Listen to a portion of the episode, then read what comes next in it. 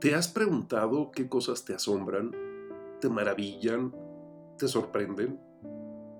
Lamentablemente, en pleno siglo XXI, día con día, absortos en nuestras actividades cotidianas, son muchos menos las cosas que a la humanidad por entero continúan llamándole la atención.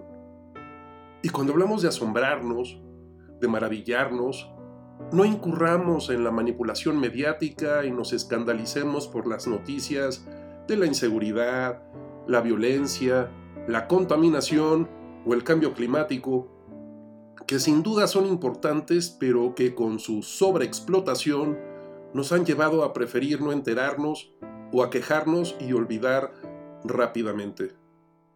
De lo que te hablo es de genuinamente asombrarnos, maravillarnos por una puesta de sol, las olas del mar, una noche llena de estrellas, por una tarde lluviosa, el silencio del bosque, el sonido del correr del agua en un riachuelo, por el vuelo de un colibrí, las risas de un bebé, el movimiento de los árboles ante una ráfaga de viento, un día despejado que nos permite ver el panorama, admirar una obra de arte, las caricias, besos y abrazos de seres queridos, o simplemente ver una pareja de ancianos caminando tomados de la mano, una sobremesa con amigos y así como los ejemplos anteriores, cientos, miles de cosas a las que hemos dejado de ponerles atención, de admirarlas, valorarlas, agradecerlas y que nos reconectan con la vida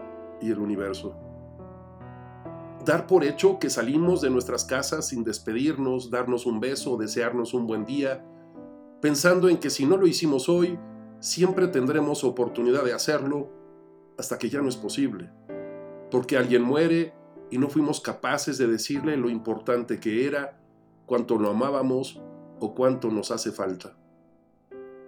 Nuestro cerebro, de manera inconsciente, ha sido entrenado para no pensar en esas cosas y mantenernos ocupados con nuestros pendientes, preocupaciones y actividades. Sin el ánimo de sonar negativo, fatalista o pesimista, te invito a que te preguntes, ¿cómo me comportaría si supiera que me quedan unos cuantos días de vida? Haciendo una reflexión profunda y sin caer en la fácil contestación, ah bueno, pues me iría de viaje, vendería todo y me la pasaría de fiesta. No, eso es banal y superficial. Realmente, ¿cuál sería tu actitud? ¿Cómo te comportarías? ¿Qué cosas harías? ¿A qué verdaderamente le pondrías atención? ¿Con quién tienes conversaciones pendientes? ¿Qué cosas quieres decirle a las personas importantes de tu vida? Perder nuestra capacidad de asombro nos ha llevado a la rutina, la monotonía, al automático, a creer que así es la vida y que no nos queda de otra. Por eso es que materialmente estamos sobreviviendo.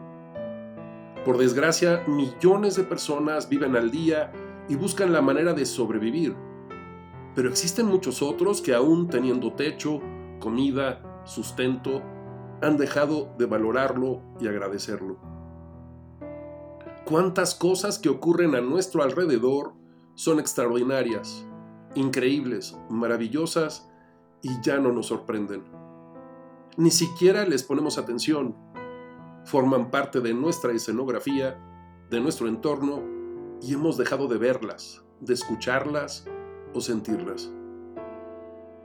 Imaginemos ser un niño que por primera vez ve una rana saltar o el vuelo de una burbuja de jabón, estar parados junto a un elefante ver la ciudad desde la ventana de un rascacielos. ¿Qué sensaciones se despiertan en ti tan solo al imaginarte siendo otra vez ese niño y que por primera vez descubres algo?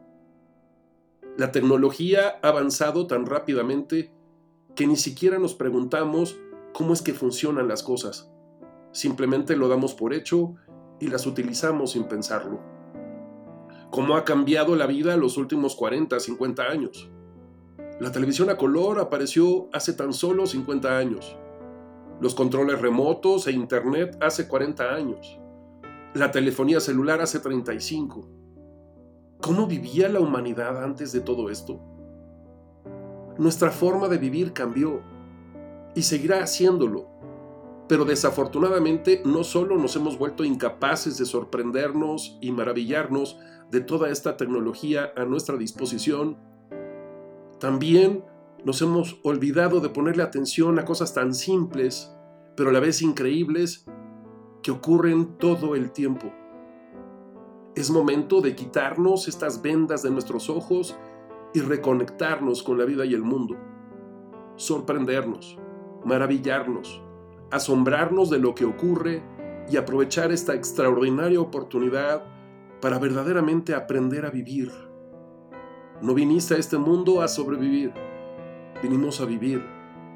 Y es por ello que también requerimos agradecer que tenemos esta extraordinaria posibilidad. Espero esto te lleve a la reflexión. Ya sabes, me puedes localizar en www.santiagobeorlegui.com o en institutovitral.com. Hasta la próxima.